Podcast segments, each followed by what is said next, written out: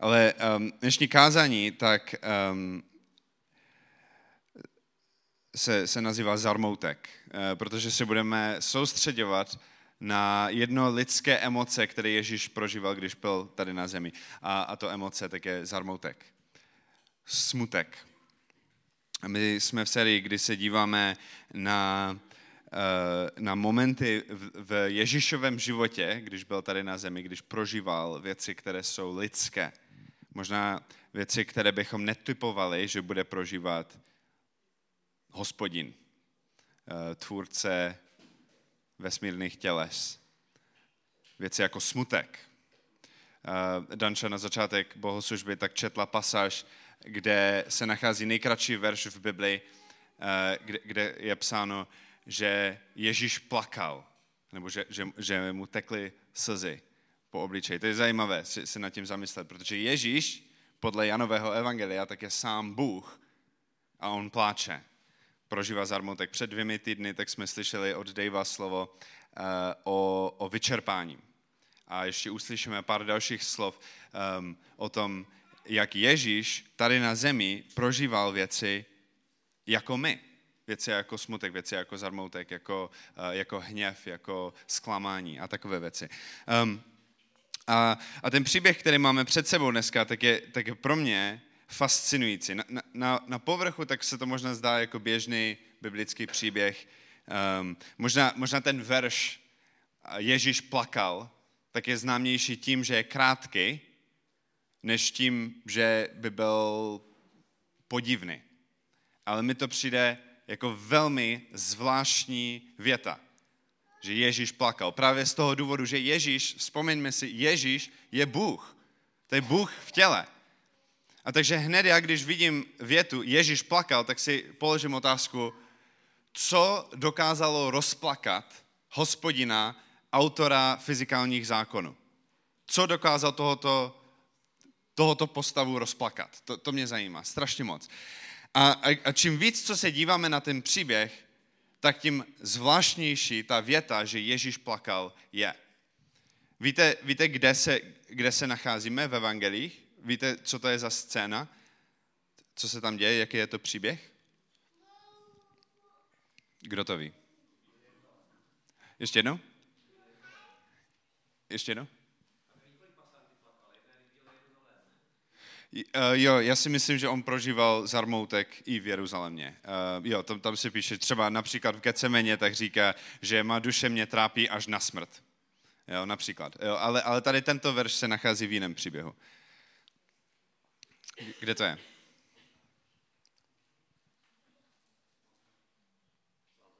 Jo, je to u Lazara. Jo.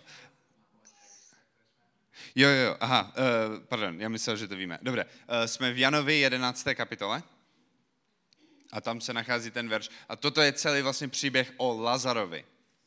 Jo, uh, je to v Betanii, kde Lazar žije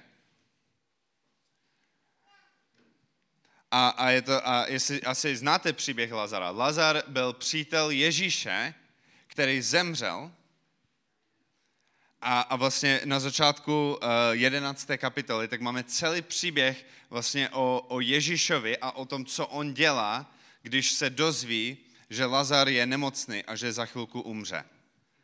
A ten verš, uh, kde se píše, že Ježíš plakal, um, tak je vlastně položený v tom příběhu, Eh, potom, co Lazar umřel, ale předtím, než Ježíš na konec toho příběhu Lazara vzkřísí.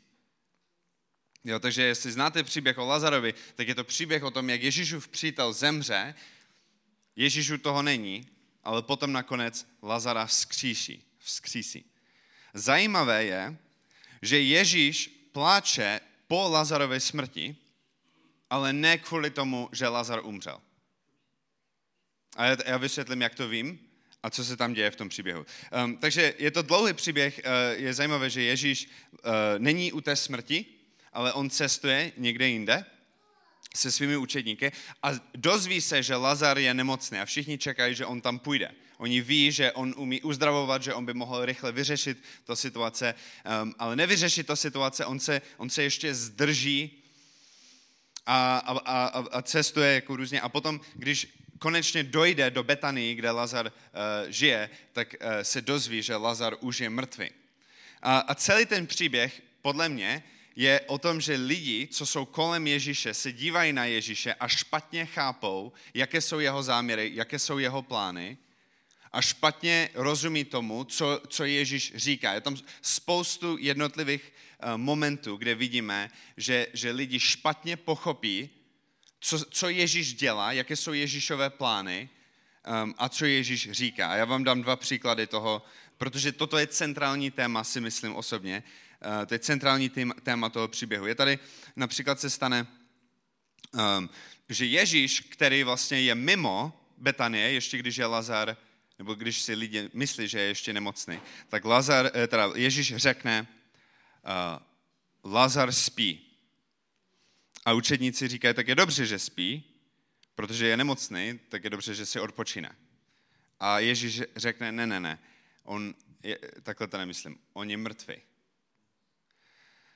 A takže toto je jedno jako z okamžiku, kde vlastně Ježíš něco říká a ti, co jsou kolem, posluchači, tak to špatně pochopí.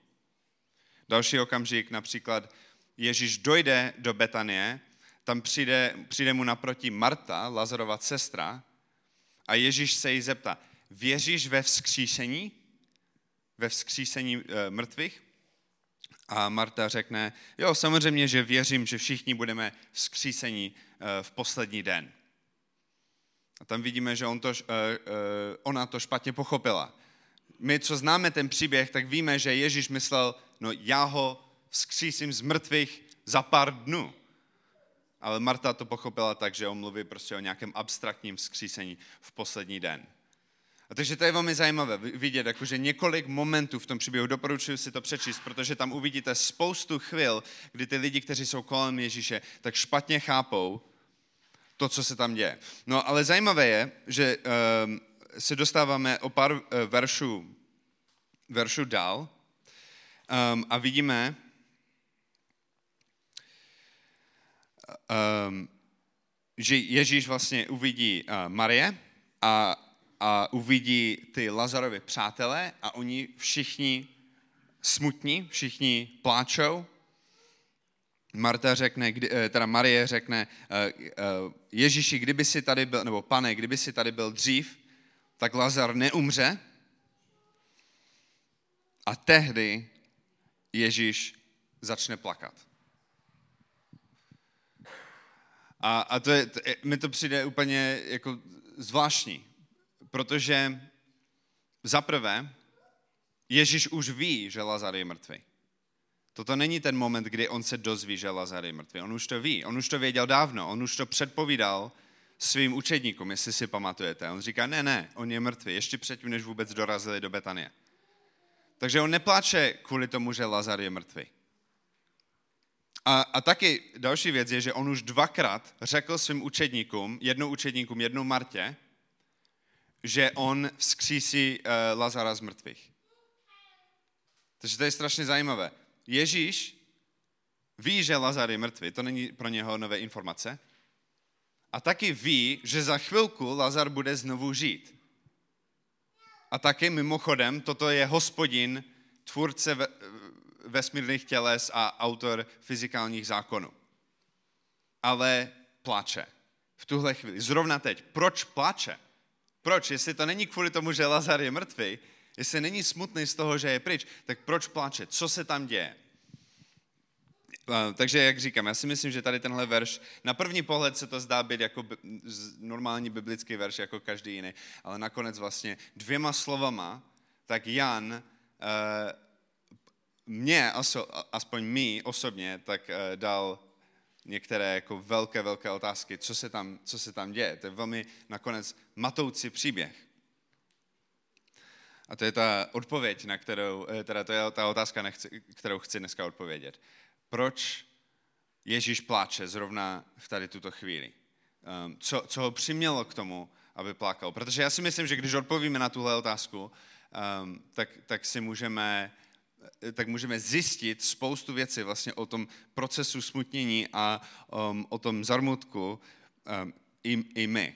Protože můžeme vidět, jak, jak Ježíš sám vlastně si procházel, nebo jak sám se Ježíš postavil uh, k tady téhle situaci. Takže otázka, proč Ježíš pláče zrovna v tuhle chvíli. Já si myslím, že jsou dvě věci, dva důvody, dvě motivace, o kterém jsem já sám osobně přesvědčený, že Ježíš nemá. A jednu z těch věcí už jsem říkal, já si nemyslím, že Ježíš pláče, protože je Lazar mrtvý. Protože, jak jsem říkal, tak on už ví, že Lazar je mrtvý a navíc ví, že Lazar za chvilku bude žít. To je to, co si myslí ti, kteří jsou kolem něho. Tak říkají, eh, je tam, je tam psáno, že um, hle, jak ho měl rád. Eh, eh, když uviděli, že plakal, tak židé řekli, říkali, hele, jak ho měl rád, že oni si mysleli, že on tak miluje Lazara a tak je, je mu líto, že, že je pryč. Někteří z nich však řekli, nemohl ten, který otevřel oči slepého, způsobit také, aby tento člověk nezemřel? Um, a my víme, že vlastně Ježíš má v plánu vzkříšit um, um, Lazara. Takže tady nejde o to, že by Ježíš třeba uh, plakal ze sebelitosti, nebo prostě protože by zklamal sám sebe. Říkal si, a škoda, že jsem tu nedošel dřív, já jsem si neuvědomil, že umře, kdybych tady byl dřív, tak mu ještě zachráním život. To taky není ono. Um, takže Ježíš nepláče kvůli tomu, že Lazar je mrtvý. Další věc, um, další důvod, proč si myslím, že nepláče. Další motivace, o kterém jsem si poměrně jistý, že není v Ježíšovém srdci v tady této scéně. Já si nemyslím, že on pláče kvůli tomu, že vidí plačici přátelé Lazara. Toto je časté interpretace, to, často na to takhle narážím, že lidé říkají, že důvod, proč Ježíš pláče, je, protože vidí prostě, jak ti, kteří jsou kolem toho Lazara, jak jsou prostě smutní a je zklamaný z toho, kdybyste měli víru, eh, tak nepláčete, ale, ale prostě důvěřujete, důvěřujete, že já ještě zachráním to situace. Je, je na tom kousek pravdy, ale já tady potřebuji zdůraznit jednu věc. A to je to, že um, ti přátelé, ti židé, um, oni smutní. Je tady napsáno, když Ježíš uviděl, jak pláče Marie a jak pláčou židé, kteří přišli v ní v duchu, se rozhodl, zachvěl se. A potom o, o, eh, o pár veršů dál, tak máme napsáno, že zaplakal. Um, co chci říct je, já jsem si jistý, že Ježíš neodsuzuje Marie a tyhle přátelé za to, že pláčou. Protože jeho reakce je pláč. Takže by mi nedávalo smysl, že on by viděl pláčici a tak by se ho to dotklo a vy máte takový nedostatek víru, víry, že vy plačete místo toho, abyste se radovali, že já něco udělal. A potom začne plakat. Že vlastně toto je ten projev odsouzení za to, že oni pláčou. To by bylo strašně matoucí pro všechny kolem. Co chci říct, je, že Jan v tomto verši geniálně vyjádřuje několik věcí na jednou. Jedna ta věc je, že něco Ježíše trápí. To, to je jasně vidět. Něco ho trápí, ale to, co ho trápí, není ten pláč těch, co jsou kolem. A to víme, protože Ježíš sám pláče. Takže jsou dvě věci, které můžu říct s jistotou. On nepláče kvůli tomu, že je Lazar mrtvý a nepláče kvůli tomu, že ostatní, kteří jsou kolem, eh, tak pláčou. Naopak, tak tím vlastně, co dělá, je to viditelné, tak schvaluje chování ostatních. On schvaluje ten proces smutnění. Všichni vidí, že Ježíš taky je smutný. Z jiných důvodů, ale co můžu říct jistotou je, že on neodsuzuje ty lidi, kteří jsou kolem. Takže proč teda plače? Co se, co, co, co se mu děje v hlavě? Co, co, se, co je teď v jeho srdci? Um, já, si mysl, já, mám, já mám dvě motivace, které si myslím, že jsou přítomné v Ježíšovi. A ty vám řeknu. První věc. Já si myslím, že um, toto, tato scéna uh, vlastně uh, pokračuje v tom centrálním tématu, který jsem popisoval na začátek. Ten, ta centrální téma nedorozumění lidi, kteří jsou kolem Ježíše, tak nechápou, co on říká, nechápou, co on dělá, nechápou, jaké jsou jeho plány. A to vidíme vlastně i potom, co zaplače, um, uh, že říkají, hle, jak ho měl rád.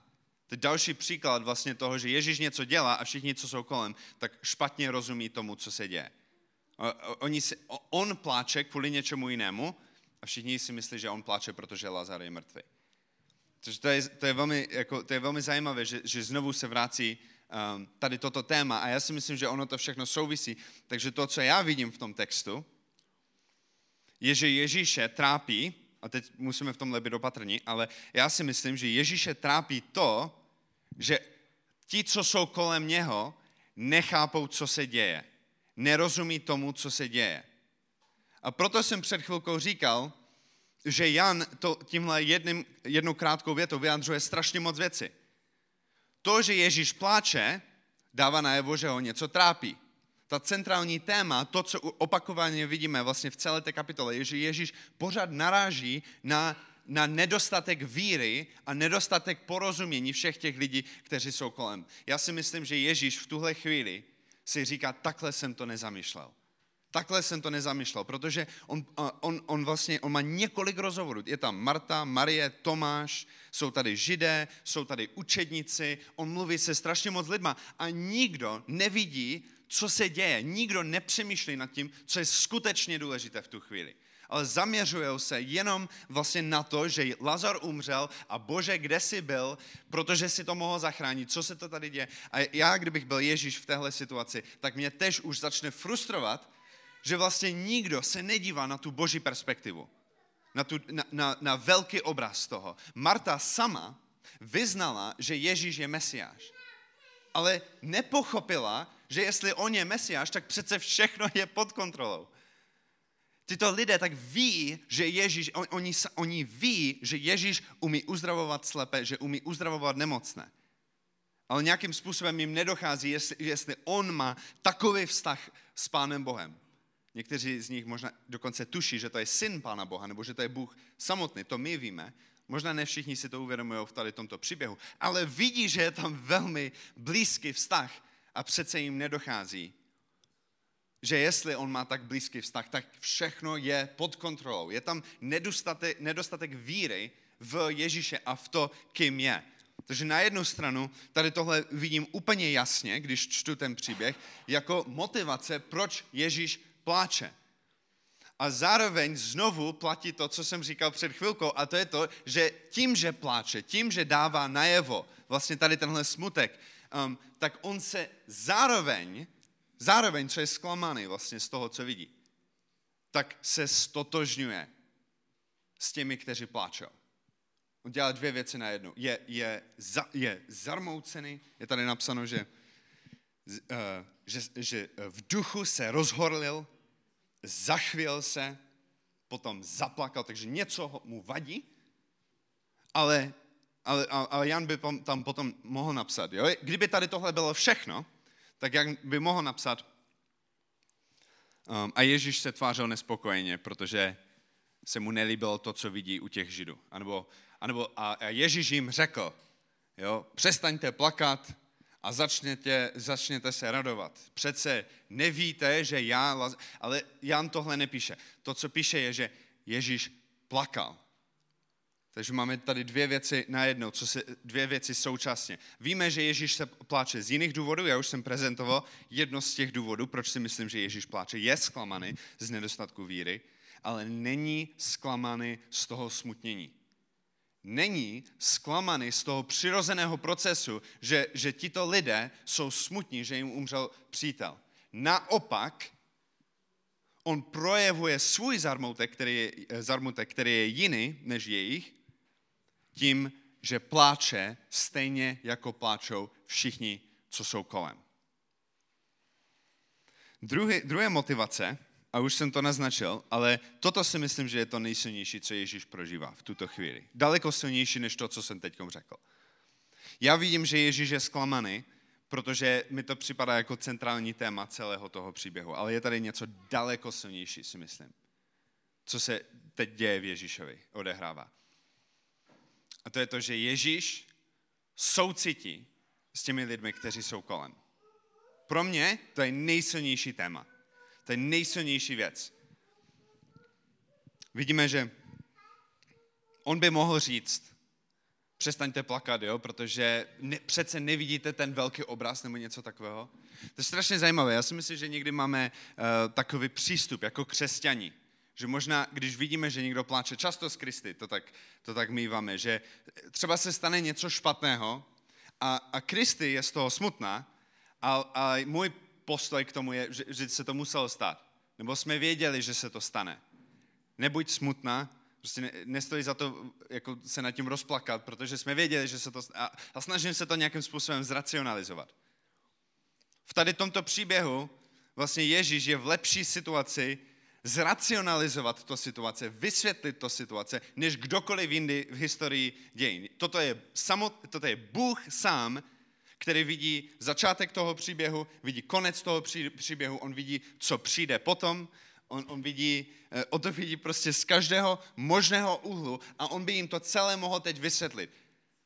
Víte co? Přestaňte, nemusíte plakat, protože Lazar za chvilku vstane z mrtvých, jo? Ale i vlastně i v této situaci toto není jeho reakce. Jeho reakce je plakat. Plakat s plačícími.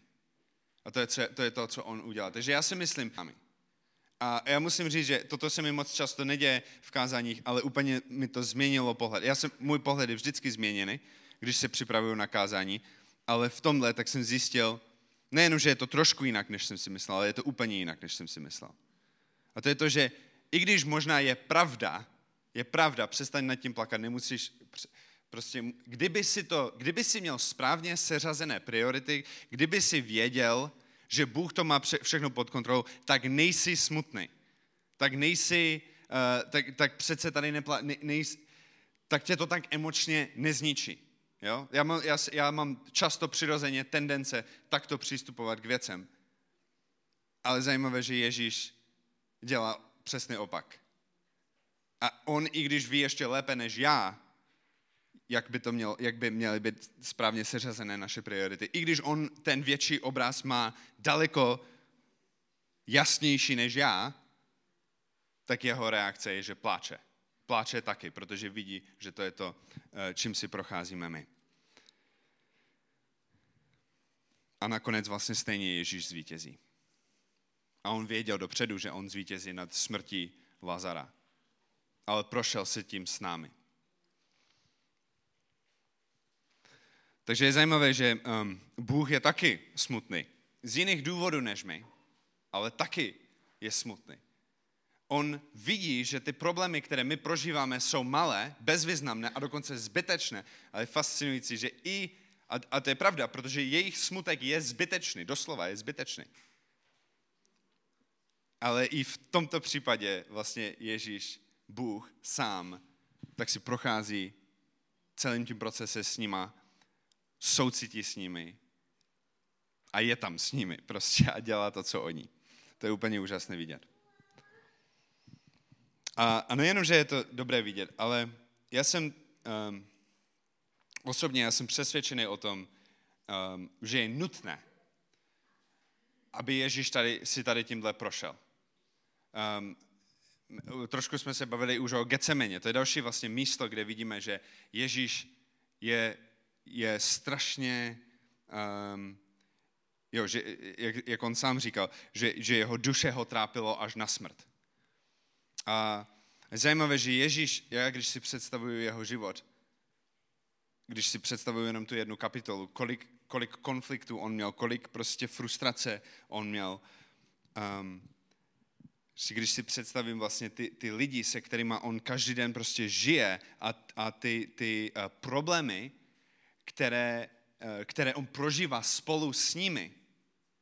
Jako on, on, se, on se odevzdal úplně celý těm lidem, kteří jsou kolem něho. On se úplně celý odevzdal té, té misi být tady mezi námi, vzít si na sebe naše těžkosti, až vlastně, až na kříž. A v Getsemeně tak se dostáváme do velmi jakoby duchovního momentu, kde on na sebe jakoby fakt bere všechny naše břemena.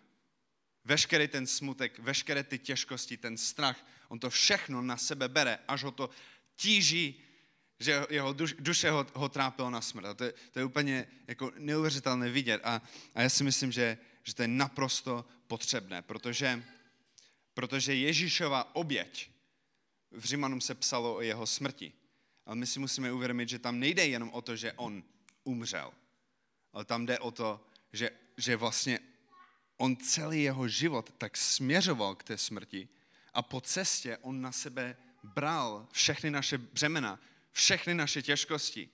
On, on se trápil neskutečně moc, fyzicky a emočně. A, a, on, a to není tak, že to byl jak robot prostě, od kterého se to odráželo. Některé věci se od něho odrážely, věci na jeho osobu. Zajímavé, že on neplakal, když farizejové na něho nadávali. A on plakal, když, protože, protože on měl takový soucit k těm lidem, pro které přišel umřít. Ještě předtím, než si to zasloužili. Ještě předtím, než tito lidé, tak si zasloužili jeho soucit, tak on s nimi soucitil.